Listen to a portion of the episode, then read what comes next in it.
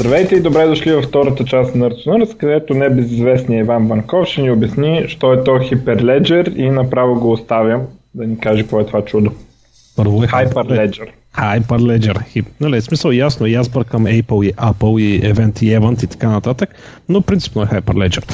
Сега, какво представлява Hyperledger? Принципно Hyperledger е шапка от проекти, а, които са свързани с създаването на блокчейн за бизнес.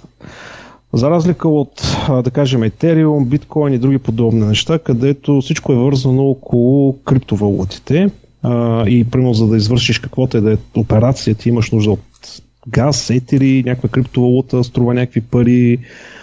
Тук нещата са доста по-различни. А, нямаш по дефолт някаква криптовалута асоциирана с тях. Може да сложиш, може да направиш, няма никакъв проблем, нищо не ти пречи, но не си зависим от нея. Скоростта на изпълнение на транзакциите... Само един въпрос тук. Да. Аз на Википедия едно време си спомням, даже при бая време беше, като четох за Hyperledger, беше отдолу, те бяха компаниите, които участват в създанието, бяха казали, че те няма да направят криптовалута, въпреки че това е възможно, криптовалута базирана на Hyperledger. Има ли някой, дето го е направил? Ние, компанията, в която работя, направихме подобно нещо, но тя не е публична, тя се използва като средство за пренос на стойност вътре в системата. Тоест не е не, не, нещо, което търгуваме по борсите, но използваме криптовалута, за да може да извършим финансовите операции вътре в системата. А, иначе компанията, която работи последните няколко години, която доста активно се занимава с блокчейн и специализираме в Hyperledger Fabric, а, станахме членове на Linux Foundation. Мисля, че е първата българска източна европейска компания, която е в борда на Linux Foundation. И имаме три, мисля, че три гласа. Имаме в борда на директорите, отделно сме в Hyperledger, отделно и куп други такива неща.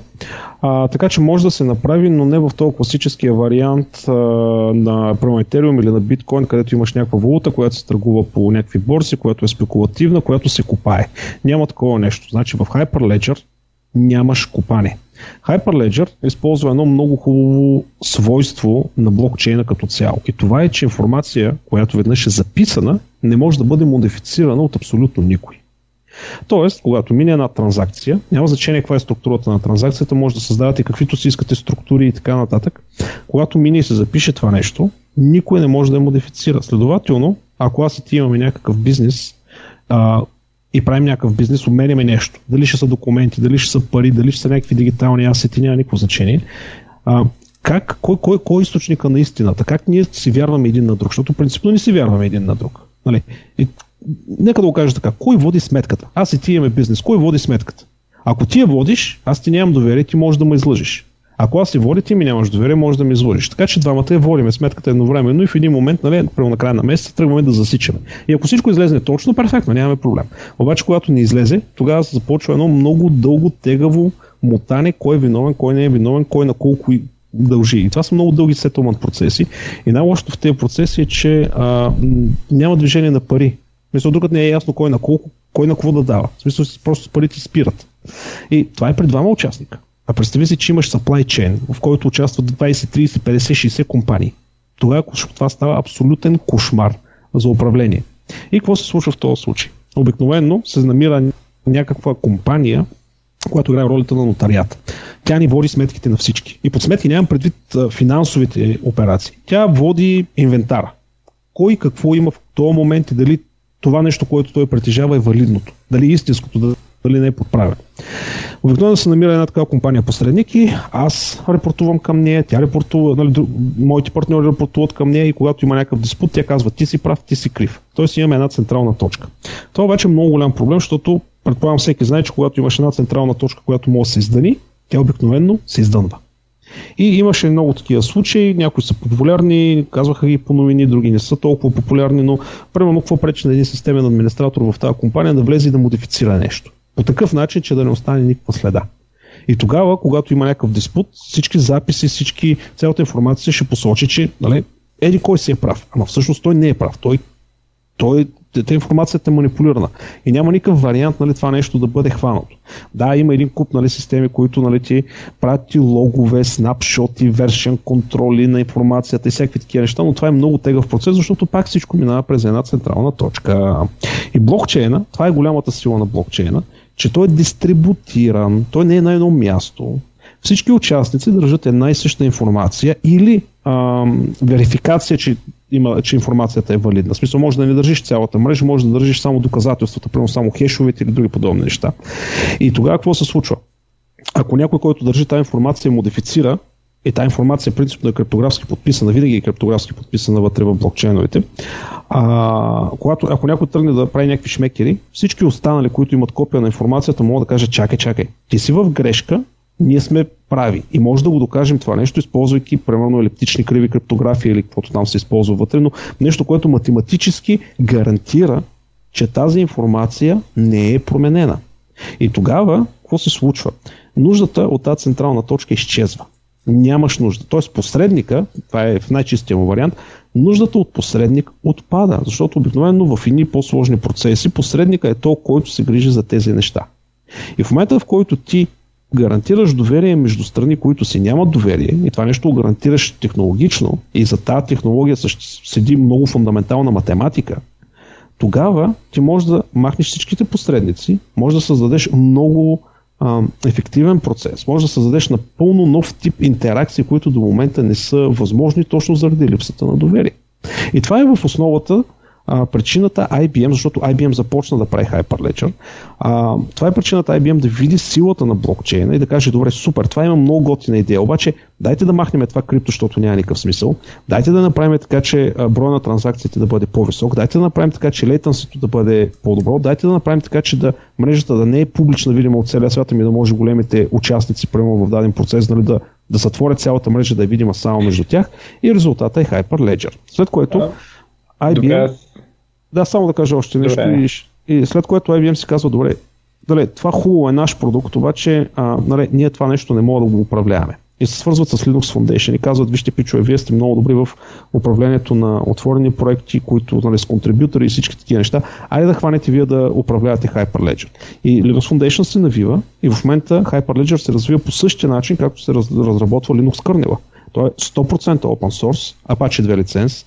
А, Ай Би Ем е просто един от контрибюторите. Но примерно Intel, Microsoft, Digital Assets, Джей Пи Morgan, Boeing, Airbus и такива компании, нали, са също доста сериозни контрибютори.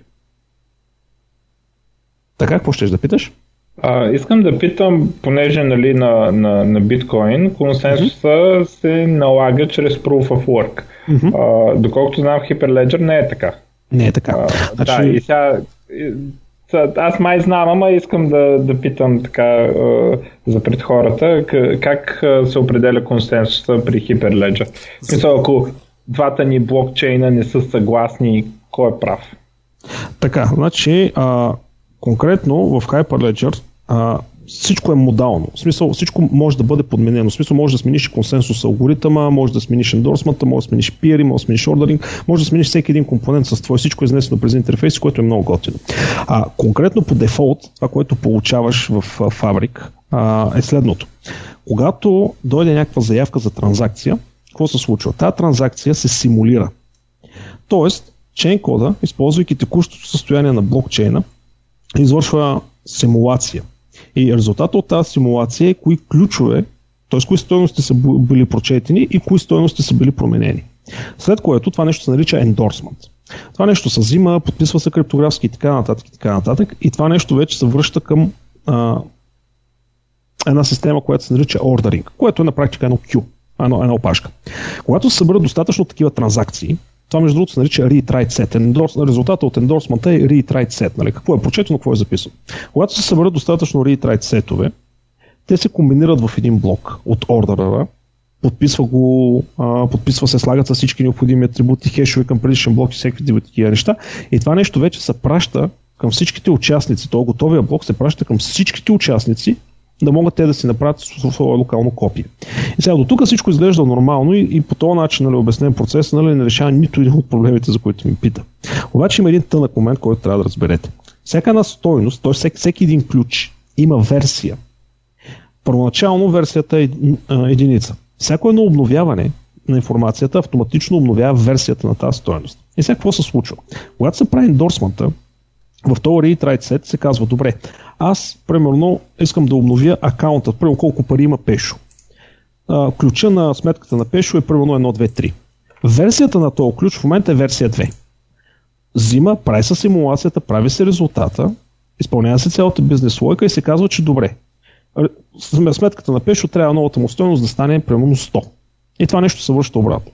Когато мине целият този процес и се върне блока обратно към пиерите, нали, да се къмитне в леджера, тогава преди да се направи самия къмит, пиера проверява дали неговата текуща стойност на леджера не е по-висока от тази, към която е била изпълнена симулацията. Ако версията е същата, това означава, че всичко е окей, информацията се записва. Обаче, ако текущата версия е по-висока от тази, на която е извършена симулацията, означава, че междувременно в този процес, когато е вървял симулацията, ордеринга и така нататък, примерно мрежов трафик, нещо друго е обновило тази информация. Някоя друга транзакция е обновила версията на тази транзакция. И тук се получава така наречения Ем Ви Си Си конфликт. Това е нещо от базите данни, но там се използва доста активно и се, а, транзакцията се реджект, отхвърля се и се казва, тук имаме конфликт. Нещо е сменило между симулацията и а, къмита на информацията, нещо е подменило тази информация. И това нещо всъщност бива нотифицирана системата, че имаш такъв Ем Ви Си конфликт и вече можеш да прецениш дали да направиш ретрай или да вземеш някакви други такива мерки. Това е базовия консенсус. Втория, който сега в момента ще го ведат, мисля, че в едно точка три е Рафт. Ако не, не знам дали сега ще имаме време да влизаме в детайли в Рафт, но Рафт е доста добре измислен а, как да кажа, консенсус, който си има и неговите негативи, но той е много добре скалируем. А, скоро, мисля, че в едно точка четири на, на Hyperledger Fabric или в едно точка пет ще вкарат Пи Би, а, Practical Byzantine Fault Tolerance, което е, може би, най-добрият консенсус алгоритъм, който може да съществува. А, но просто, понеже е доста комплексен, а, а реално ще отнеме доста време да се имплементира. И на практика ще имаш три или четири различни консенсус алгоритъма, защото, примерно, Рафт ще ти позволи много, много висок труплот. За сметка на това, а, нали, а, нали, трябва да имаш определен... За, за Byzantine Fault Tolerance не ти ли трябва повече от двама участника? Ти винаги, ама чакай, хайп, значи, ако започнем от това. Ако ти ще използваш блокчейн и си единственият участник вътре, то няма никакъв смисъл да използваш блокчейн. Какъв ти е проблем? Двама има смисъл, нали? Двама има смисъл, да. Когато двама, са повече от... Двама... В смисъл, просто може единият твърди, че състоянието на чейна е такъв, другият твърди, че е такъв и никога няма да се разберат. Що да не се разберат? Ти винаги можеш да разбереш кое е правилното състояние на чейна, защото ти имаш криптографско, криптографско подписана информация. Ти винаги можеш да верифицираш дали тази информация е вярна. Ако си в ситуацията, в която един е модифицирал информацията, а другия има mm-hmm. вярната информация, супер лесно се разбира кой има вярната информация. Тоест, защото... а, да, да, но, но това не е византийски генерали. Не, това, това, не, са... това, това не е византийски генерали. Това ти е... Значи това е реално, какво ще стане в една реална ситуация, примерно само две фирми има участват да. в мрежата. Едната е моята фирма, другата е твоята фирма. А, ние твърди, блокчейновете ни поради, аз примерно отивам и си променям нещо, е така.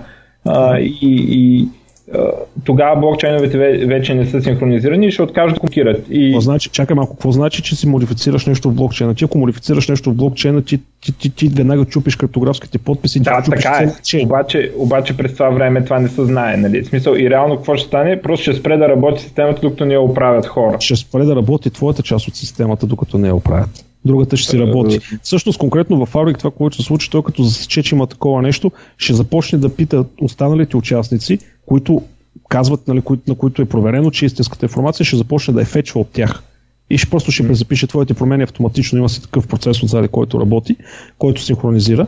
И, и ти ако модифицираш нещо и не си спрял този процес, след няколко секунди обикновено, просто ще, твоите промени ще бъдат махнати и ще се хванат с останалите. Това е ясно, обаче аз имам сорс кода на това и мога съм го променил. Да, и какво ще а... стане? Тогава виж какво ще се случи. Тогава... Не, мисълта ми е, че разликата с генералите е, че ако сме двама, то ще имаш блокчейн от един. А ако, ако сме примерно петима и използваме генералите, един я лъже, другите ще се наложат върху него. Нали, значи, защото... Ако всичките по един и същи начин са хакнати, абсолютно всички участници по един и същи начин са модифицирали source кода, тогава няма механизъм. А, зависи как, какъв а, смисъл, винаги ще трябва да има поне един участник. А, това, което обещават да направят за генералите, е да имаш поне един, един, няма значение колко голяма мрежата, поне един, който да е валиден. И това нещо ще бъде засечено в мрежата. Това, което обещават. Та не съм сигурен дали ще успеят да го изпълнят, но най-вероятно ще бъде нещо от типа на две трети, ако са фалшиви, ще го държат. Ще, мисля, че това ще успеят да го направят. Като говорих с Крис Ферис, който е си ти о-то на, на фабрика, имахме... Това възможно ли е? Възможно е, да. Възможно е да се направи. Най-вече защото имаш криптография, която може да ти даде абсолютно булево да или не, вярно или не е вярно. А, отделно имаш и височина на блока. В смисъл, а, примерно, нали, аз съм назадя няколко блока, нали, чакай да синкна преди да тръгна да правя проверки. И тая информация, която получавам, бе, тя валидна ли е? В смисъл, криптографски подписана ли е? В смисъл, е, това нещо е разликата, защото принципно, когато говориш за а, византийските, нали, генерали и така нататък. Там, между другото, е много интересен проблем, ако не знаете за какво говоря, нали, за служателите, какво е Byzantine Fault Tolerance. Има страхотни видеа и материали за това нещо. А, запознайте се, но това е... Добре, няма да го обяснявам в момента, но когато различни мрежи се опитват да достигнат до, до, до разбирателство за последователност на действия, кой е първи, кой е втори, кой е трети, кой е фалшив, Uh, някой може да има по-бавен мрежов трафик, някой може да е изчезнал, някой може да има фалшив трафик и така нататък. И така нататък. Нали, то алгоритъм успява да каже, аха, е това е последователността и всички да се разберат, нали, всички да се стиснат ръцете автоматично, е това е последователността, това са данните, е, това, е, е с тия данни ще работим. Та, мисълта ми е, че обикновено когато се говори за генералите, се говори за някаква такава идеална ситуация, т.е. много абстрактна ситуация, където нямаш прямо криптография, имаш просто чисти данни. Обаче като добавиш криптографията, която ти дава възможност Нали, да установиш това е вярно, това е фалшифицирано, тогава проблема става много, много по-лесен за решаване. В смисъл, пак е труден проблем заради някои глупости, но е много по-лесен за решаване, отколкото ако говорим само за чиста информация, без никакъв друг механизъм за верификация на информацията. Mm-hmm. За това идва цялото нещо. А, и само тук да обясня още нещо, хората много се бъркат, нали, защото Фабрик е събирателен проект. Да, извиняй, Hyperledger е събирателен проект. Имаш няколко такива проекта, които са под тази шапката на, на, на Fabric, на, извиняй, на Hyperledger. Значи, Hyperledger Fabric е блокчейн и един от проектите, който е под тази шапка. И, и основно говоря за него в момента. Обаче имаш други, които са наречени Sawtooth. Пред него консенсус алгоритъма се извършва на ниво процесор. Там се изискват... Intel имат едно... Uh, един алгоритъм, който е вграден вътре в процесори, се нарича Proof of Elapsed Time. Доста е комплексен за реализация, но той зависи от самите чипове вътре. Тоест, Sawtooth е много бърз, има много сериозен консенсус алгоритъм, обаче трябва да работи само на процесори, които имат тази хардуерна поддръжка, за да може да се осъществи консенсус. Uh, имаш Borrow, нещо, което ти позволява да, да направиш бридж между Ethereum и, и Fabric. Uh, имаш Iroha, което също е Uh, една е, различна имплементация, нали, на блокчейн. Те са много проекти. Uh, и всяко върши, за, върши определена, как да кажа, има си своята цел. Примерно Sawtooth е много подходящ за supply chain-ове. Uh, Fabric е general purpose. И само да кажа няколко числа. Uh, примерно Fabric може да обслужва около двеста хиляди транзакции в минута. двеста хиляди транзакции в минута. Uh, Ethereum в най-добрите си моменти стига хиляда в минута. Значи за нито един реален бизнес хиляда транзакции в минута не са достатъчни. Просто не става. Просто не става. Отделно нямаш компания, отделно нямаш а, никакви такива криптовалути, т.е. цената на транзакцията е нулева. А, отделно, че това нещо е така наречен permissioned блокчейн, което означава, че ти не си длъжен да го направиш публичен за целия свят, няма нужда да го слагаш зад firewall или така нататък. Всеки един участник вътре в мрежата е предварително известен и се аутентикира. А, ако искаш, може да го направиш, нали, да бъде масово такъв общ публичен, но трябва да си подграждаш допълнително да го надграждаш. По дефолт той е направен за, за, за, за, органи, за компании, които се знаят помежду си. Нали, динамично те могат да се добавят и да се махат и така нататък, но, но, но, но не е примерно, влизаш някакъв уебсайт и си генерираш някакъв wallet или сваляш някаква програма от някъде и в един момент, нали, ти си част от цялата тази глобална мрежа. Тук, нали, трябва, за да ти добавят, трябва администраторите на всички организации да потвърдят, да кажат, че да, ти си, а, че всички са съгласни. Като, като ловните дружинки, бе, ще влиза нов член, всички трябва да кажат да. Нали, иначе не няма те пуснат. И така. Е, това е абсолютно нормално за private блокчейн. Да, да, той е брат. За целта е... на, на таковата. Той за това е направен.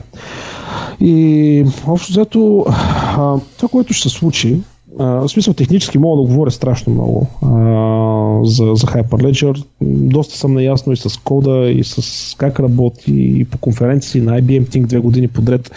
Имам лекция технически, нали, водих лекция за Hyperledger и, и както казах, сме членове на Linux Foundation, получаваме информация от, от извършито, какво се случва, какво се готви, какво се прави. А, това, което ще се случи след известно време, Тоест имаш два възможни сценария. Първо, блокчейна ще умре тотално и никой няма да пипа подобно нещо, което е по-малко вероятния, но напълно възможен а, изход. Втория е, че блокчейна а, ще, просто ще работи в бекграунд. Повечето хора, които имплементират, да кажем, потребителските интерфейси или правят ендпойнтовите, няма да ги интересува отзади дали а, работи база данни или Hyperledger. Точно, точно за това искам да питам. А, как, а, когато изграждаш приложение върху, върху Hyperledger, а, какво... Аз доколкото разбирам, ти просто си почнеш някакво ей пи ай и го почнеш като база данни това нещо. Ами то не е точно като база данни, но да, обикновено, нали, за да се улеснят а, Node.js-джи-тата, се вадят ни рест-апита, които, uh-huh. са, които след това нали, комуникират вече, скриват цялата комплексност. А това рестапито се прави, така ли? Смисъл, не, Ми, то е елементарно. То е елементарно да се направи. То е буквално няколко часа работа да си го напишеш. Ако използваш ес ди кей-то на Node.js, което а, си идва нали, с Fabric, защото той може да пишеш на много езици там. А, мисля, че един се опита на .нет да правим, а нещо се отказа. По обясними причини. Ще обясни, не, ще кажа защо не се отказа, а, но след малко. А, реално, ако ползваш Node.js ей пи ай-то, мисля, че в Node.js имаше едно нещо наречено loopback интерфейс, някаква фреймворк ли беше подобно, което на практика ти вади REST ей пи ай-тата почти автоматично и ти прави слогър аргументацията. Това е, това е тривиално да се направи. Сложността е в ес ди кей-тата. Мисъл, които ти работят с протобуферите, които знаят как да направят, примерно, ендорсмент транзакция, как да подпишат, нали, как да къмитнат към ордера, как да слушат за евенти и други подобни неща. А, така че от гледна точка на, на, на, на този, който иска да използва Fabric, в един момент, ако някъде това е дигнато и работи, а, това е консумация просто на REST или джи ар пи си апит. Така че сложността пада. Обаче тук има един тънък момент, който трябва да се разбере и ако тръгвате да правите такива неща, трябва да го имате предвид. В момента, в който се изпълни някаква транзакция, в смисъл, прямо каже, окей, преведи, аз ти превеждам примерно десет лева на тебе, тъй като процесът, както казах, е първо е симулация и след това е къмит. Между този интервал, примерно има няколко секунди разлика между пускането на транзакцията а, и нали, фактическото записване на блока има няколко секунди разлика. Първият процес, който е симулацията, така наречения ендорсмент, ако симулацията мине успешно, т.е. бизнес логиката ти е спазена, нали, примерно аз съществувам, имам тези десет лева, ти съществуваш, може да прехвърляме пари или между друг, ако това мине успешно, нали, самото ес ди кей ще върне true отговор, нали, и, и процесът ще спре. Камита, той върви на отделна нишка, той върви на, в смисъл, не е на отделна нишка, той е съвсем отделен сервис, който работи отделно. За да разбереш, че нещо наистина е минало и се е записало и нямаш ем ви си си конфликт или други подобни неща, трябва да слушаш за събитието, че има нов блок. Тоест, когато вече блока е къмитнат, самото ес ди кей трябва да слуша за този евент, да получи блока и да види, че транзакцията вече му е вътре. В смисъл, в ес ди кей-тата нали, това е вкарано, в смисъл си го има, нали, mm. но, но, но просто трябва като програмист да го знаеш това нещо, че такъв е процеса. Ти пускаш заявка, ако симулацията на заявката е успешна, ти получаваш отговор true, след което чакаш за събитие и ако събитието се случи в този блок, нали, твоята транзакция присъства, защото може да има много други транзакции, защото някой другия край на света може да тръгне да прави нещо друго и така да се случи, че всички тези транзакции се съберат в един блок. Нали, просто проверяваш дали твоята транзакция, която има уникално ай ди, всъщност присъства в блока, че статуса е ОК, okay, тогава вече можеш да, да информираш потребителя, да, всичко мина успешно. Но този процес отнема няколко секунди. Това трябва да се знае. Защото, виж, значи, Fabric има много висока пропускателна способност. Както казах, двеста хиляди транзакции, тали, ако си настроиш правилно мрежата нали, на прилични машини си, не си на някакви щупени ксиони от две хиляди и пета година и така нататък, нали, а, нали, можеш да, да достигнеш. Обаче, а, лейтънсито uh, много трудно можеш да го свалиш под секунда. Почти невъзможно е да го свалиш под секунда. Тоест ти можеш да обслужваш огромно количество транзакции, но, но, но, но те няма да минат за милисекунди. Те ще минат за секунда. И когато се правят потребителски интерфейси, това трябва да се вземе предвид. За да се, uh-huh. за да се направи, защото нали, все пак. Трябва да го третираш както третираш Ajax-а в браузъра на практика. Ами да, общо взето нещо. Защото вече, да трябва да... винаги да имаш някакъв фидбак на юзера, че нещо се прави, а не... Да, вече зависи от ситуацията. Има много варианти как това нещо го, го, го оправяш, нали? А, но и като си има предвид, че а, обикновено хората, които пишат на .нет и така нататък, са свикнали да чакат по четири-пет секунди отговор, нали, на... Човек не може... Както е? А между другото, знаеш ли защо човека, който тръгна да пише, по инициативата да пише ес ди кей на .нет се отказа? Или не знам дали се отказва. Защото поддръжката на елиптични криви в .нет е кошмарна. кошмарна. А Fabric е базиран изцяло. Смисъл, ти можеш да си подмениш цял, цялата криптография. Той ти, ако имаш хардуерни модули, може да си го закачиш да ти работи с тия скъпи устройства, нали, хардуер, секюр модули и така нататък, но принципно по дефолт работи с елиптични криви. А, както казах, на .дот нет поддръжката на елиптични криви е, значи фани единия, удри другия, тези индийци, дето са писали, просто отиди и ги застреляй всичките, малко ще име. И това е причина. Аз не мисля, че out of the box има някакви в .дот нет, някакви елиптични криви. А, така. Какво? Да се дойдем на думата. Да се дойдем на думата. Еми някой ден, който му трябва да се напише. А, само че ти седнеш ли ти да пишеш криптография и да се подпишеш да еми, кажеш, е това е значи, достатъчно. Това е, което най-вероятно бих направил, ако трябва да го правя това, че ще викна някаква си библиотека и ще се приключи. До успех. Добре, защото в... имахме... Опитвахме се да правим и такива неща ние по едно време и в крайна сметка стигнахме до извода, нали, че за да работим с елиптични криви в .дот нет, това стана преди около шест седем месеца, най-добре е да си направим един Java сервис и .дот нет да вика Java Web сервиса, който да оправи елиптичните криви. Е, е. Сериозно. Еми, добре. Ще по-хубаво вземи Java кода и го портни това. Еми, така да е.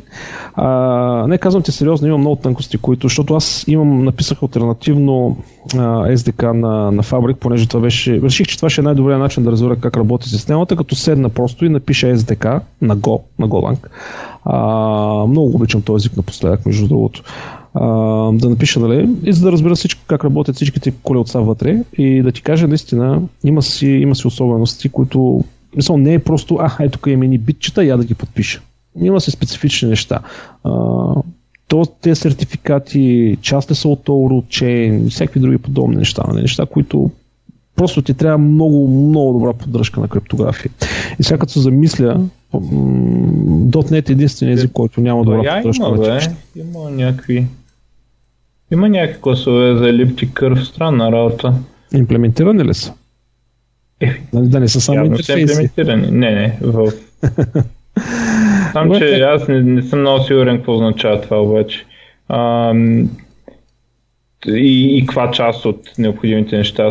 Има обаче много, много класове, дето с, с това. Има, спрямо това, което гледаме, че има Elliptic Curve, Diffie-Hellman, Key Exchange, има експериментиран. Това си... Добре, не е хубаво. Okay. Защото си спомням, че а, имаше нещо в roadmap-а за някакви елиптика да се добавят, обаче това гледам, че специално, а, специално този клас е някакъв много стар. В смисъл... Да. Дефи-Хелман с елиптик кърв е да извършиш една скаларна мултипликация на две стойности и това е. В смисъл, много, е, много лесно да се постига. Не като при ар ес ей, не трябва да въртиш никакви други неща. Но а, може, да, може да се го направи, а де да знам.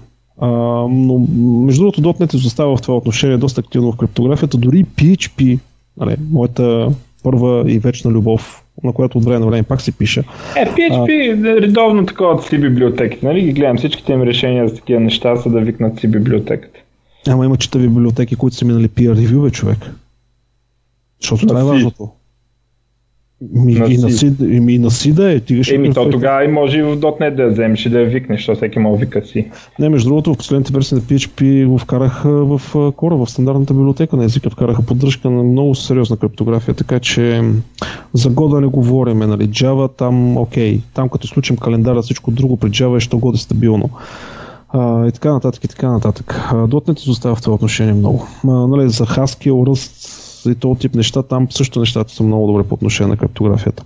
Просто има много криптография, в смисъл в блокчейна има много криптография. Така че, за хората, които се интересуват от това нещо, искат да тръгнат да правят някакви неща, а, моят съвет към тях е да се, дали, ясно е да минат през документацията, да я прочитат, няколко пъти трябва да я прочитат, за да може, нали, да се ориентират горе-долу за какво и да е реч, но а, да се насочат усилията да пуснат нещо, което да работи. В смисъл, има примери, има shell скриптове, има един куп, нали, неща, които ще ти позволят, нали, много лесно да дигнеш някаква, някаква работеща мрежа на локалния компютър, но да се насочат усилията към писането на чейн кода и към мисленето на практично приложение. Впоследствие вече, а, ако вече искат да задълбаят, да почнат, нали, да чопрят самия Fabric. Мисъл, виж, тук пак, пак ще дам аналог с криптографията. Има два, два типа хора, които се занимават с криптография. Единият е такива като мене, които разбират как да използват криптографията, без да разбират фундаментално как тя работи. В смисъл, знаем, примерно мога нали, да ти обясня как работи Дефи-Хелман, нали, разлика между РС, елиптични криви, симетрична и асиметрична криптография. Аз съм консуматор на тази технология. Но аз не мога да влезна в големите математически детайли да ти обясня защо, примерно, цикличната група на елиптичните криви ти дава тази асиметрия, нали, че ти да не можеш да решиш дискрет логарит проблем.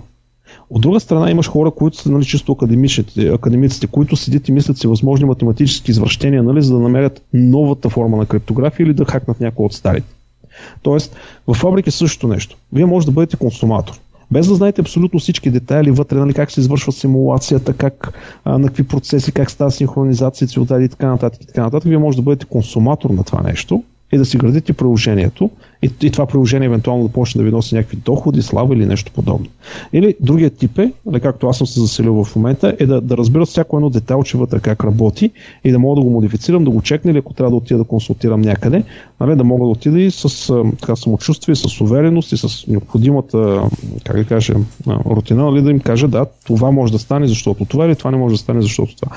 Така че хората, които започват, по-добре силно им препоръчвам да започнат да бъдат консуматори на тази технология, освен ако не искат да отделят страшно много време, нерви и четене и ревърс инженеринг за това как работят тия детайли. За щастие системата е направена толкова добре от гледна точка на потреблението и че няма нужда да знаете как работят нещата отзад. Също както с базите данни. Колко хора се интересуват как точно работи транзакционния контекст, примерно в PostgreSQL? Ми никой. Ама знае, че като има транзакция, може да е къмитне, може да е ревъртне. И като е ревъртне, нали, всичко ще изчезне, нали, и едно нищо не е модифицирано. Пък като е къмитне и къмита като му даде нали, true, е ясно вече, че всичко е записано нали, и всичко е окей. Okay. Нали, общо взето същата ситуация се случва тук. М- Добре, я кажи някакви приложения на Hyperledger, в смисъл, които са там публично известни и мога да кажеш... Значи... За някоя мен дие не мога да говоря. Смисъл, значи, да, бе, да, кажи за каквото, примерно, момента, някой дет са хвали с това. Значи в момента Hyperledger а, основно се интегрира от големи ентерпрайз, от големите компании. Говорим за ранг на Coca-Cola, ранг Би Ем Дабълю, ранг Airbus, този тип неща. Защото те имат времето и ресурса и нуждата нали, да интегрират подобна система за повишаване на ефективността. Има разни такива индивидуал, по-малки компании, индивидуални девелопери, които се опитват да направят някакви неща, но все още е рано това нещо да влезе. Платформата доста активно се разработва и тя е стабилна, може да се използва, но много фичери влизат непрекъснато. Те са на четири месечен релиз. Всеки четири месеца се появява цяла турба с нови функционалности, които правят живота още по-лесен. Например, мога да ти кажа едно от нещата, които ние направихме. Проектът се нарича Plastic Bank. И всъщност каква е идеята? Той работи в Хаити, в Филипините и други подобни места, където има няколко проблема. Първо, заради океанските течения и така нататък, много от пластмасата се блъска в тяхните заливи. И тази пластмаса хората я събират и я връщат, защото са бедни. Мисля, бедни държави са наистина, какво ти кажа, положението там е наистина, мисля, бедно живеят хората. Хубави хора са, ама живеят много бедно и мизерно. И проблема с това нали, с рециклирането на пластмасата е, че тия хора, те, понеже голяма част от тях даже нямат и документи, те не могат да си отворят банкова сметка, те не могат да спестят, те нямат възможност за управление на, финансови, на каквито да е финансови операции по начина, по който ние сме свикнали. Ти, примерно, кол, кол, кога си плащал последно някакви, онлайн, някакви сметки нали, на ръка? Нали, имаш си някъде регистрация в някаква система и нали, през картата и си плащаш. Те, пред тях го няма това нещо. Хм. Да не говорим, че и третия проблем, тъй като те тия хора взимат пластмасата и връщат в а, някакъв, а, те се наричат а, collection point-ове, нали? Където а, им дават някакви смешни пари за тази пластмаса. А, те, те хора не могат да се защитят. Има рекетьори, които като видят, нали, че някой върне по-голяма пластмаса, отидат, опират на ножа нали, на гърлото и му взимат парите. В смисъл, това са една много голяма група хора, които нямат възможност за спестяване, нямат възможност за банкиране и по никакъв начин не могат да се защитят интерес. Да не говорим пък хиперинфлация и други подобни неща, при което какво направихме ние.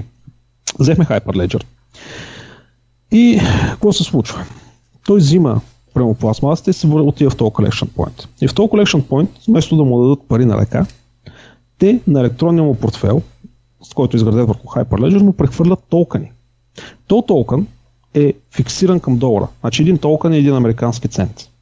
При което той вече има този токен. И този токен той може да отиде прямо в бензиностанция, в магазин и да си плати стока или услуга или каквото да е било с него, като цената се запазва. Тук няма спекула, тук няма купане. Да, ти имаш централно такова, което гарантира цената. Е, форма на валутен борд е това. Един да. Бит. Форма на валутен борд, което предпазва от хиперинфлация. А, цялата тая, как да кажа, мрежа, нали, на, на компании, на магазини, на училища, на, меди... на, на болници и така нататък е изградена, които приемат тези токени. А, но тънкият момент е, че потребител не може да прехвърли токените на друг потребител. Тоест, ако някой дойде и ти опре пистолета в главата и ти каже, преведи ми тези пари на моята сметка, ти не можеш. Не, защото не искаш. Системата не ти позволява това нещо да го направиш. Тоест, ти тези пари можеш да ги прехвърляш само за стоки и за услуги. И какво се случва? Какво забелязваме ние като поведение на хората? Те една, един процент от ам, пластмасата, която връщат, искат в токени, и това нещо им става нещо като спестовна сметка. И те се пазят там, защото знаят, че няма да загуби стойност, долар е стабилен, сравнително стабилен, сравнено с техните валути е много стабилен. А, но взимат и една част, нали, като кеш. Нали, просто ако им трябва нещо за, за, за някъде, където не, никой не оперира с тези толкова, нали, да си имат. Но това нещо става все по-популярно и по-популярно. И а, на практика ние токените ги генерираме а, единствено и само когато влезнат пари в системата. Какво им предвид? Как работи цялата система? Това, това между другото, е огромен бизнес със стара рециклирана пластмаса. Да кажем, някоя компания, която а, иска, нали, а, да купи такава пластмаса за рециклиране, се свързва с така наречените recycle centers. В, прямо в Хаити или в Филипините, сега между другото почваме да правим подготовка за Бразилия. А, им казва, искам един милион килограма от а, този тип пластмаса с такова качество, с капачки, без капачки, на палети, на сашета, на не знам си какво, нарязане, не нарязане, пускат си поръчка. И те, и, и, и те превеждат, в смисъл, не веднага превеждат парите, но, но, но договор е изключен, те пари ще влезнат в системата. В този момент, в който вече ние знаем, че имаме а, пари в системата, тогава ние респективно генерираме токените. Тоест, токенът на практика ти става свое, средство за пренос на стойност. Але ние не го генерираме, то няма никаква спекулативна стойност. И в момент, когато се оказва, хора, които буквално не могат да пишат, нямат документи, никой няма да им отвори никога банкова сметка, в един момент започват да си спестяват пари и да оперират с тези пари. То може да си плати образованието на детето, може да си плати медицински сметки, може да си плати газ, въглища и така нататък. И между другото, само да ви дам а, идея, нали, как живеят тия хора, там е много често Uh, една много честа професия е зареждач на телефони. Мисъл, човек с дизелов генератор, който с някаква малка количка или така нататък обикаля между селата, спира, пуска генератора и хората отиват и си включват мобилните телефони, защото няма ток. Да се заредят телефоните и му плащат някакви малки пари за това нещо. Мисъл, говорим за такава инфраструктура. Интересното обаче е, че всички имат смарт телефони. Това, това, това просто, в смисъл, просто е шокиращо, разбираш, те нямат ток. В радиус, примерно трийсет, четирийсет, петдесет километра няма стълб, няма кабел, няма ток. Нали, някои са се взели соларни панелчета, някои си имат генератори, някои правят някакви модифицирани а, турбини и така нататък, нали, всеки се оправя както може. Въпросът е, че те нямат инфраструктурата за ток, обаче имат мобилни телефони и още по-интересното, имат интернет. Което е странно. Визал, някакъв такъв смисъл, като, като едно време Age of, Age of Empires, нали, някой ако е играл, нали, като напишеш чийт код, нали, и те с една лазерна количка търпеш хора, нали, които са с лъкове. Нали, малко такова се получава. А, прогресът още не е стигнал. А, но става просто ето ти едно реалистично използване на, на Hyperledger, защото виж, в цялата тая верига, значи ти имаш този, който пуска поръчката. Имаш рециклационните центрове, имаш колекшън пойнтовете, имаш самите файндери, имаш а, хора, които, нали, те толкова не ще ги вземат, примерно, дали ще е магазин, дали ще е училище и така нататък. В смисъл, имаш много а, динамична и разно, м, разнородна екосистема от участници. И никой не вярва на другия. По някакъв начин, а, ние ако направим према на една база данни, в смисъл цялото това нещо може да се направи с Postgre, MySQL, ем ес ес кю ел, няма значение, Oracle, отдаваш се на обикновено, абе и с файлове може да се направи. А, текстови файлове. Обаче като тидиш на чисто бизнес ниво, като почнеш да говориш, той казва, добре бе, аз откъде да знам, нали, че това се е случило, откъде знам, че това е стойността, откъде знам, че той има тия пари, откъде знам, че той е пуснал тази поръчка, откъде знам, че той е върнал тази пластмаса, откъде знам, че не ме лъжете в момента. В момента, обаче като, нали, ти вече като си в блокчейн и някои от по-големите участници, които въртят по-големи пари, нали, си имат са участници вътре, имат собствени пиери, държат копия на цялата тази информация, нали, от икономическа гледна точка на тях вече им е ясно, че не могат да бъдат излагани. Което вече отваря съвсем различна форма за интеракция. А, другото нещо, което а, в смисъл то вече, мисля, че го обявиха в... А, айде, може би не, не е добре да казвам имената на банките, но да кажем в Азия става въпрос, две огромни банки, а, интегрираха Hyperledger по такъв начин, че а, микротранзакции а, между различните банки могат да се осъществяват. Тоест, нали, от мобилният телефон аз прехвърлям примерно двайсет цента на тебе, ама ние сме в различни банки. Таксата е нула. И времето за превода е три секунди. И там си говорили с един от а, менеджерите по този проект и той казва, виж, имаме два проблема. Първият е, че не може да сметнем как да таксуваме транзакциите. В смисъл, толкова е малка, малъка разхода, нали, за това нещо, че ние просто го включихме към месечната такса на хората, нали, където е и, и, и пак сме на сметка. Вика, втория проблем е, че сега в момента, вика, а, индиректно засилихме хазарта. Как така засилихте хазарта? Ми седят, вика, гледат матча или нещо подобно или така нататък и се фащат на бас, нали, какво ще стане и след десет секунди, нали, е ясно кой е загубил. Той, вика, само натиска, нали, и, и парите вече са при другия. Нали, е, е, вика, е, е, създава, нали, а пък явно... Битов видя, хазарт. Да, битов хазарта. Явно в... Или дали законово, дали морално, дали обществото и така нататък не, не има малко особено отношение там към тези неща и това много ги притесни, между другото. Но ето ти един, едно реално а, използване на, на подобно на, на, на тази технология. В смисъл, в момента а, SWIFT, а, предполагам, знаеш какво е SWIFT, а, бекбона да, за... Да, банковите преводи. Да. А, SWIFT вече умира. Те, между другото, направиха един отчаян опит да, да се спасят, но вече, как да кажа, това като при шаха вече се загубил, нали, просто въпрос на няколко хода вече да загубиш. А, защото, нали, най-големите банки, петдесетте най-големи банки в света, миналата година в Сингапур, а, подписаха едно споразумение а, за създаване на собствен блокчейн, който да оправи а, транзакциите между различните финансови институции и евентуално между различни финансови инструменти международно. С нулеви такси. Защото когато право, аз прехвърля пари право в Съединените щати, има огромни такси. Те такси не са от банката. Огромна част от тези такси отиват в SWIFT, за да можете да оперират това... Да, то е безобразно скъпо SWIFT. Да, то, то е динозавър. И, и на тях им писна, първо защото, нали, някой друг взима пари, а пак те не взимат. Това е основната мотивация. Второ, не могат със SWIFT да правят клиринг в реално време. А клиринга, нали, при финансовия сектор е нещо огромно. Ако можеш да правиш клиринг в реално време, можеш да правиш страхотни чудеси. И първоначално бяха тръгнали да използват Hyperledger, обаче по един куп друго политическо-икономически причини си казаха, а това няма да бъде. И се направиха собствен блокчейн. А, ар три изпълнителя. Може да сте чули името Corda. Това е... Това, което е публично достъпно е, как да кажа, публичната версия на това, което те правят, но това, което те реално ще използват е много по-различно.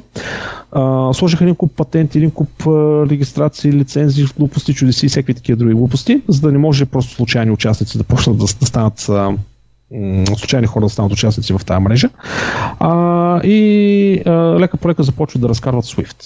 А, но това вече това са огромни, смисъл, това са банкови институции с трилиони, нали, с които работят, нали, там не мога да говорим. Тук тези банки са, бе, не са по-малки, бая големи банки са си, но, но, но искам да кажа, че този блокчейн, който те правят, е насочен за техните операции, а не за клиентите. По отношение на клиентите тук има страшно много неща, които могат да се направят. Да не говорим за един куп такива услуги, които могат да се имплементират, нали, примерно за една единствена карта, която да ти служи за градски транспорт, за паркинги, за, а, за всякакви такива други чудеси, нали, а не да като в Пловдив, нали, а, карти и билети за проверка и някой, нали, да търчи, да къса билетчета и да проверява. В смисъл, което е безумно.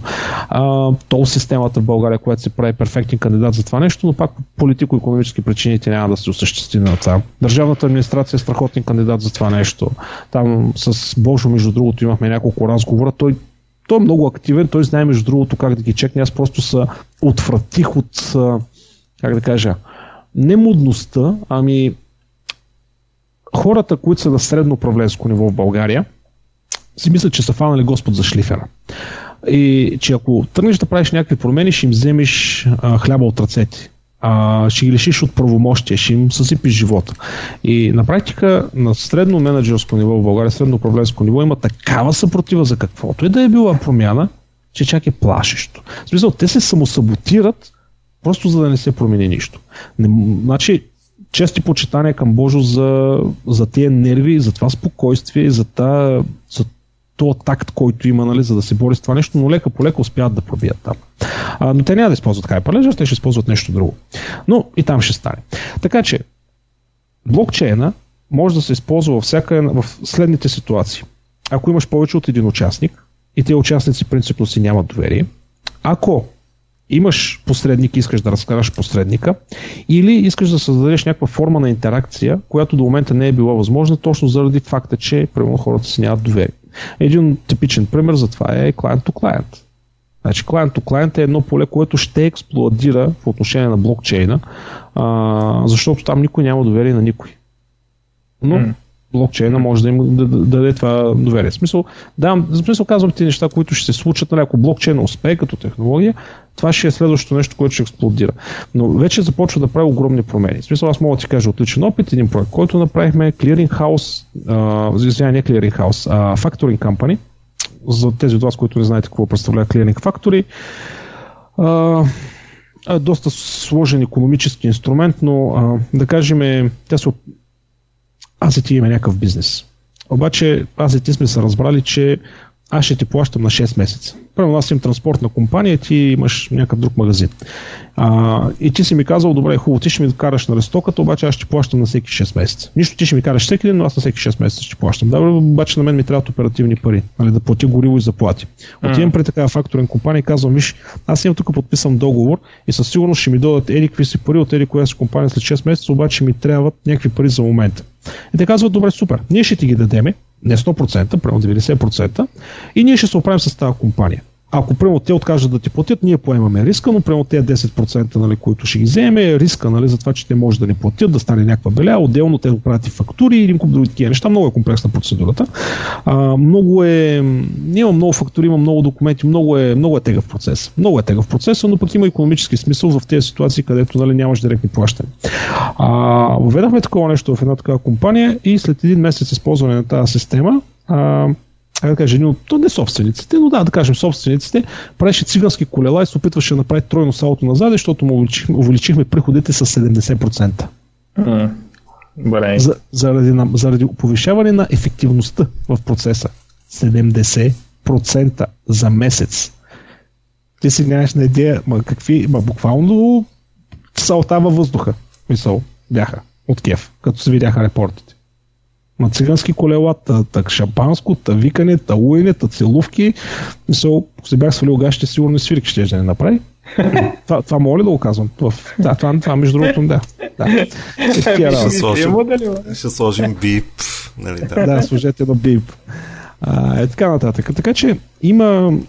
Виж, това, което трябва да направят хората, ако искат да използват това нещо, е да спрат да мислят за, за, за този централизирания модел, където имаш една централна база данни. С централна база данни е лесно. А, трябва да почнат да мислят дистрибутирано. Информацията не седи на едно място, седи на много места. Всеки има копия от тази информация и заявката може да дойде от много различни места, което създава много интересни проблеми в конкурентността, между другото, и синхронизацията. Защото така трябва да си правиш системата и потребителски интерфейс, че това трябва да се вземе предвид. Така че, ако в момента, в който някой успее... На мен това ми беше най-трудното, между другото, когато започнах с Фабрик. А, да си превключим мисленето, че чакай, тук не говорим за това, че а, информацията има няколко копия на различни места. Тук говорим за напълно различен дистрибутиран модел. So, много е тънка разликата. А, колкото и да обяснявам, в смисъл, знание, разбиране, осъзнаване. Мисъл, знанието е лесно, прочиташ и така нататък. Разбирането е, що го да е лесно за постигане. Но в момента, в който ти светне лампичка, ти си кажеш, а, мамка му, това означава дистрибутирано.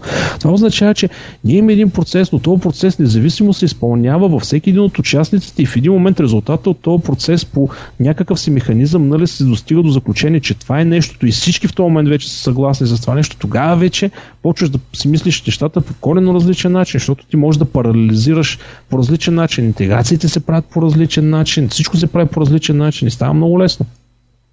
Е така. Добре.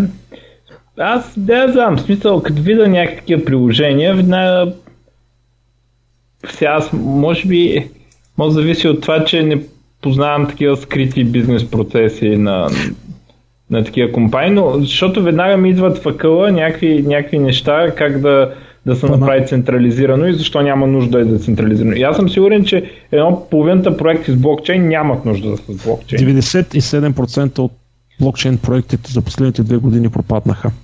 деветдесет и седем процента. Това е много дори за ай ти сектора, който не е известен с да. голяма успеваемост. А причината е точно това, че всеки тръгна, нали, дай ще му сложим един коин на това нещо, ще стане милионери набързо, пък после ще оправяме, ще спасяваме света или ще порушаваме каквото и да е било. И затова големия enterprise в момента за го приема а, блокчейна толкова добре, защото първо те имат знанията, хората и финансовата възможност да се направи. Обаче, когато големите започнат да го правят това нещо, установят кои са добрите практики, тези големи компании работят с по-малки. По-малките също ще искат тая ефективност, също ще искат тая интеграция. След това още по-малките, още по-малките и в един момент, нали, отгоре надолу ще стане а, общо известно. В момента има предвид, че все още се използват много, а, все още се тестват много модели. Нали, кое е добро, кое е лошо. Превознаеш, нали, в базите данни да запазваш парите като floating point е много тъпа идея. Нали, не само не е хубаво да се прави. Нали, и това е общо известен факт, надявам се. А, за всеки в някой момент не е бил общо известен. М- Именно, в някой момент не е било още известен. Или, примерно, че не се пише финансов софтуер на MongoDB. Примерно, че това е софтуер на MongoDB, не се пише. Нали, това не беше много известно, обаче с няколко като се порязаха и като пострадаха, стана общо известен. И никой сега в момента не прави подобно нещо. Всеки си ползва релационни бази данни и си казва супер. Ама, примерно, тук ще сложим едно Mongo за кешинг, за едиквос или да не е Mongo, дали, дали ще е RabbitMQ, дали ще е ZeroMQ, дали ще е Uh, LevelDB, CouchDB, whatever. В смисъл, много достатъчност. Така че в момента се установяват добрите практики. Но това просто, виж, ако сложиш само блокчейн някъде, пак тук не говори за фабрик, говори за принципно за блокчейн. Ако сложиш блокчейн някъде, той не ти повишава сигурността по никакъв начин, ако си един участник. По никакъв начин. Защото ако си един участник, един системен администратор може да пренапише блокчейна без никакъв проблем. И няма да остане никъде следа.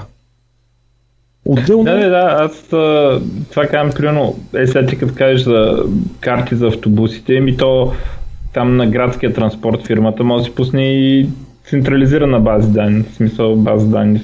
Абе, тя може да се пусне, ама, ама нали се сещаш, че ти нямаш само един участник, в смисъл правоградска мобилна, в смисъл там столична община, автобусите, не знам. Аз ще да кажеш, че те реално всички са общински фирми, ама са различни общи, общински фирми. Да, те са различни общински фирми. А. Значи, виж, а, принципно ти в една организация можеш да имаш блокчейн, в смисъл идеята не е да са физически различни организации. Да има ясно разграничение на, логическите, на, на логистичните отговорности. Първо в една огромна организация може да имаш sales, може да имаш маркетинг, може да имаш production, може да имаш supply chain и така нататък. И ако тях почнеш да ги третираш като различни организации и, и си имат собствените копия, първо на различни сървъри или на нещо подобно, и така нататък, има един куп механизми, нали, тук вече трябва да влезе корпоративната сигурност и така нататък, пак ще имаш ефект. Това нещо да се направи. Mm. Така че организацията е логическо разделение, не физическо разделение. Така че в случая, тук ти имаш градски автобус. Добре, ама то градски автобус, той се управлява от една компания. А, имаш payment процесор. А, имаш банки, които а, нали, ще извършат, смисъл, в крайна сметка, от твоята банкова сметка, парите трябва да отидат а, през payment оператор и да се върнат обратно в столична община или там, който оперира компанията. Или, не знам там, кой ги управлява. Нали, имаш, ето ти трима, сигурно са повече, защото имаш и фирми, които ги поддържат, а, имаш застраховки, имаш рикоп други неща. А между другото, застраховането е страхотен сектор, където фабрика може да свърши страхотна работа. Защото, пак ако не сте запознати, а, една от, така, от най-успешните схеми за а, страхователни измами е да се направи ефективна катастрофа първо в Германия или някъде в Европейския съюз. Защото има всичко, всичко това нещо трябва да. Цялата комуникация между застрахователните компании трябва да стане с документи, които са легализирани, преведени по почта, с куриери. Това отнема месеци. И естествено много хора, не само българи, са намерили доста сериозни дупчици. А, примерно, те нямат застраховка, предоставят фалшиви документи, докато стане ясно, нали, че а, фалшиви, нали, че това са фалшиви документи и така нататък. Те вече са взели обезщетение. Има и куп такива вратки. Ако тръгне да се прави подобно нещо, примерно, а, може в реално време да се оправящи ти. Но това нещо, нали, за да стане, изисква съгласие на големи застрахователни компании. Технически е напълно възможно. А, или другото, което може да се направи, а, немалко случаи има, където ти си купил гражданска застраховка от някой, а, става някаква катастрофа и полицаят ти казва, пич, ти нямаш гражданска. Защото те първо не са отишли, се записали в регистъра, не са в а, а, Комисия за финансов надзор или там, коя беше, която ги изискваше, нали, да бъдат. Не съм много сигурен коя беше, но има някакъв централен държавен орган, където трябва да регистрираш, нали, че ти имаш гражданска и където полицията проверява дали ти имаш гражданска, някакъв централен регистър. Просто брокерът не го е направил. По някаква причина, защото го мързи. Или е забравил, mm-hmm. е направил правописна грешка. И тогава се изпада в един параграф двайсет и две, али Нали, ам, мисля, че Върховният касационен съд излезна с някакво решение по този случай, че тогава се приема, че имаш. Не съм сигурен, нали, някой юрист може да коментира, но, но, но, но няма да минеш без разправи. А не би трябвало да се случва това нещо. Не. Добре, а, ако искате да се ориентирам към, да се ориентираме към приключване, аз имам а, така, друг въпрос. Ако някой а, примерно иска да, да го учи това, а, как, първо а, разумно ли е така да, да си го учиш сам? В смисъл, да, а, инфраструктурата, да. Може ли да се диплоен на един компютър, за да тестваш някакви неща и така нататък? Да, можеш. можеш. Значи, добре, и откъде да се почне? В смисъл, какви ресурси, къде тюториали? Значи, ресурс, официалната документация, read the, uh, hyperledger dot read the docs dot ай о. Просто напишете Hyperledger, uh, Hyperledger Fabric Documentation и okay. ще ви излезе. Просто напиши Hyperledger. Да, ще го линкнем. Добре, е, сега ще пусна аз линка. Между другото, просто напишете Hyperledger Fabric Documentation и ще ви излезе сайта, където е официалната документация. Второто така. Нещо, което трябва да разберете, под Windows не ста. Присо не ста. А, причината е, че сто процента от Fabric работи върху докъри. А докърите под Windows не работят. Е, е айде. Ай, се работят. Васко даже знае. Да, да, да. Съм, добре, аз съм хубаво. Пускал, не знам. Да, да, да, да. Не ста. В смисъл, те докърите ще тръгнат, не става. В смисъл, тегаво е работата. В смисъл, по-добре си днете на виртуална машина, качете си един линус вътре. Ами това го пише в официалната документация на Фабрик. Ясно. Че под Windows няма стане. Те кога нещо... са пробвали. Ами, е да, толкова това... никой не го е тествал, няма стане. Да. Значи, не, виж, а, самите контейнери може да ти тръгнат. Смисъл, какво ти трябваше? Проверсията на Windows или нещо подобно, или нещо такова? Имаше да, някакво ограничение. Windows десет Pro, сега специално от... Не помня коя версия беше напос... а, наскоро. А, даже поддържат а, смесено Windows и Linux докери едновременно. Въобще, в смисъл, доста активно го разработват, затова смятам, че възможно е нещо да се е подобрило. Окей, okay, ще обясня технически защо не става под Windows. Начинът, по който работи Fabric, той може да рънне докера и така нататък. Обаче, за да самия Fabric се компилира и се създава нови да, контейнери. То, то... Докъра не ти, не ти прави софтуера портабъл между операционните системи. Именно, а, но там а, самия Фабрик разчита, че той има до, достъп до Docker хоста, за да може да пуска заявки на Docker хоста, да компайлне нов имидж, от този имидж да стартира нов контейнер с точно определени environment. Защото чейнкодът ти работи в изолиран отделен контейнер на отделен процес, по обясними причини, нали, в крайна сметка. Ако това нещо крашне, не би трябвало да ти се крашва цялата система.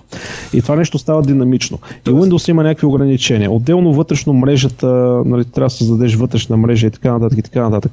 Съвета ми е, дигнете се на виртуалка на Linux и там си дигайте докърите. Има достатъчно лесни начини, просто там да ви работят докърите. Нали? Нека чейн кода, нека ай ди-то, нека кода, всичко да ви бъде на Windows. Въпросът е, че самите контейнери да си ви работят къ... на някаква виртуалка на, на Linux и нямате никакви проблеми. Да, то е като никой не го е тествал на Windows, то няма и да... Е, тук гледам сега в туториала, ми то пълно с bash скриптове. Ами да. То, то... Е, ами, кът, не, не, той не, да не... може, като никой не го е правил, сега ти не искаш да си правиш. Значи пак, нали, говорих с а, няколко пъти с инженерите на ай би ем и нали ги питах, петка, между другото, нали, между, между втора и трета бира, Windows ще поддържате ли? Те се усмихнаха по един интересен начин и казаха не. Мисъл... Просто няма. Ням... на ай би ем поем пука. Не. Ама не, виж, смисъл, виж, реално ти, ти това, това нещо къде ще го пускаш? В смисъл, на, на, на какви Windows машини ще го пускаш? Тото няма смисъл да го пускаш на Windows машини. А, а, както и да, няма значение. Така че а, добре, доку... а, документацията е достатъчно добра. А, пак ви казвам, първия път може заради терминология и така нататък да не я разберете, но два-три пъти като я прочетете, ще я схванете. Някои неща може да ги прескочите напълно, примерно каква е семантиката на транзакцията и така нататък. Това не ви интересува. Има достатъчно а, скриптове в самите, в самата официална документация, които ще ви дигнат работеща мрежа на локалния ви компютър. По отношение на ресурси не ви трябва нищо съществено. Всеки един лаптоп, който може да рънне някаква нормална операционна система. В смисъл, ако може да пишете който е да е програмен език, имате повече от а, два гигабайта RAM памет, имате повече от двайсет гигабайта диск, сте окей. Okay. Това е. Нали, може да не работи супер бързо, нали, може транзакциите да не ми минават примерно за секунда, нали, бачинга, да ми мине за две секунди, но за девелопмент няма никакъв проблем.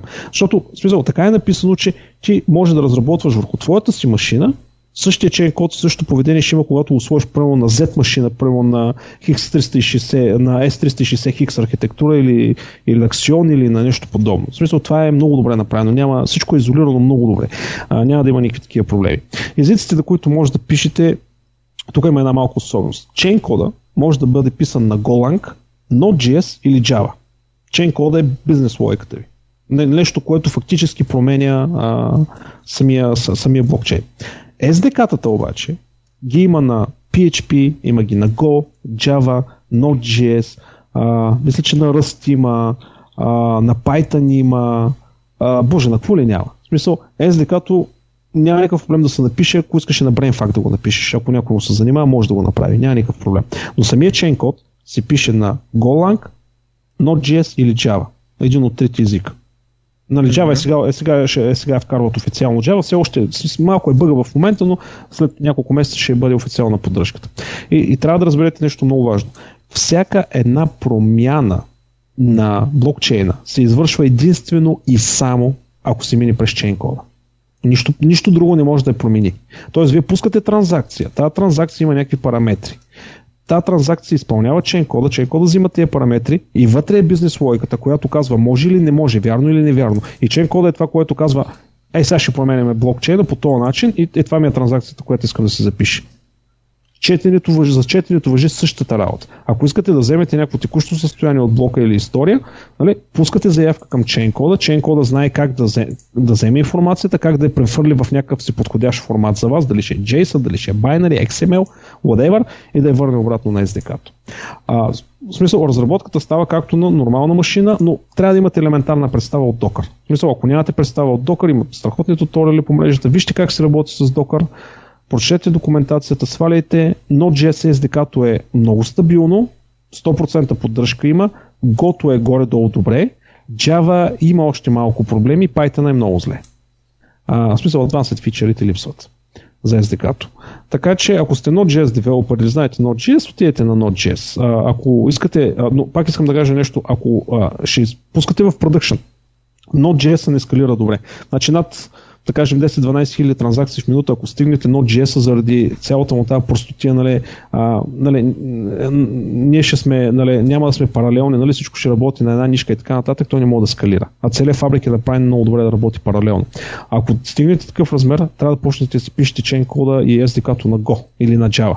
Защото там, ако имаш осем ядра, ще имаш, ще използваш осемте ядра. Те процеси по верификация, по създаване на блокове, по камити, по ендосмати, ще работят паралелно в осем. Той може за повече от осем нишки. Така че всичко е, в смисъл, ако сте програмист на средно или нагоре ниво, не би трябвало да имате никакви, кой знае какви сериозни затруднения да започнете с това нещо, да, го, да си играете с него. Не ви трябва специален хардвер, специални акаунти, всичко е безплатно, Apache две лиценз. Има доста туториали в мрежата. Добре. Ами, ако искате да приключваме, ще го видим, ще го бъде ли. Да, т.е. стана и... два часа и кусур. Да. Ам... И така, довиждане и до следващия епизод. Довиждане, днес на стотния епизод. Ей, липсва ми това нещо, бе, човек. Сега ще ме раздразни, начи. Липсва ми това нещо. Да си сега говорим. Искаш и две, бе. Ела пак. Пак ще взема да дойда, докато ме изгоните. Става малко от македонски гости, нали? Ела ти да се видим и след една седмица ще чуеш как да ги изгониш. Хубаво, пичове, беше супер приятно. Надявам се да е било интересно и полезно за слушателите ни, целите трима. И до скоро! Е, до скоро, е, е.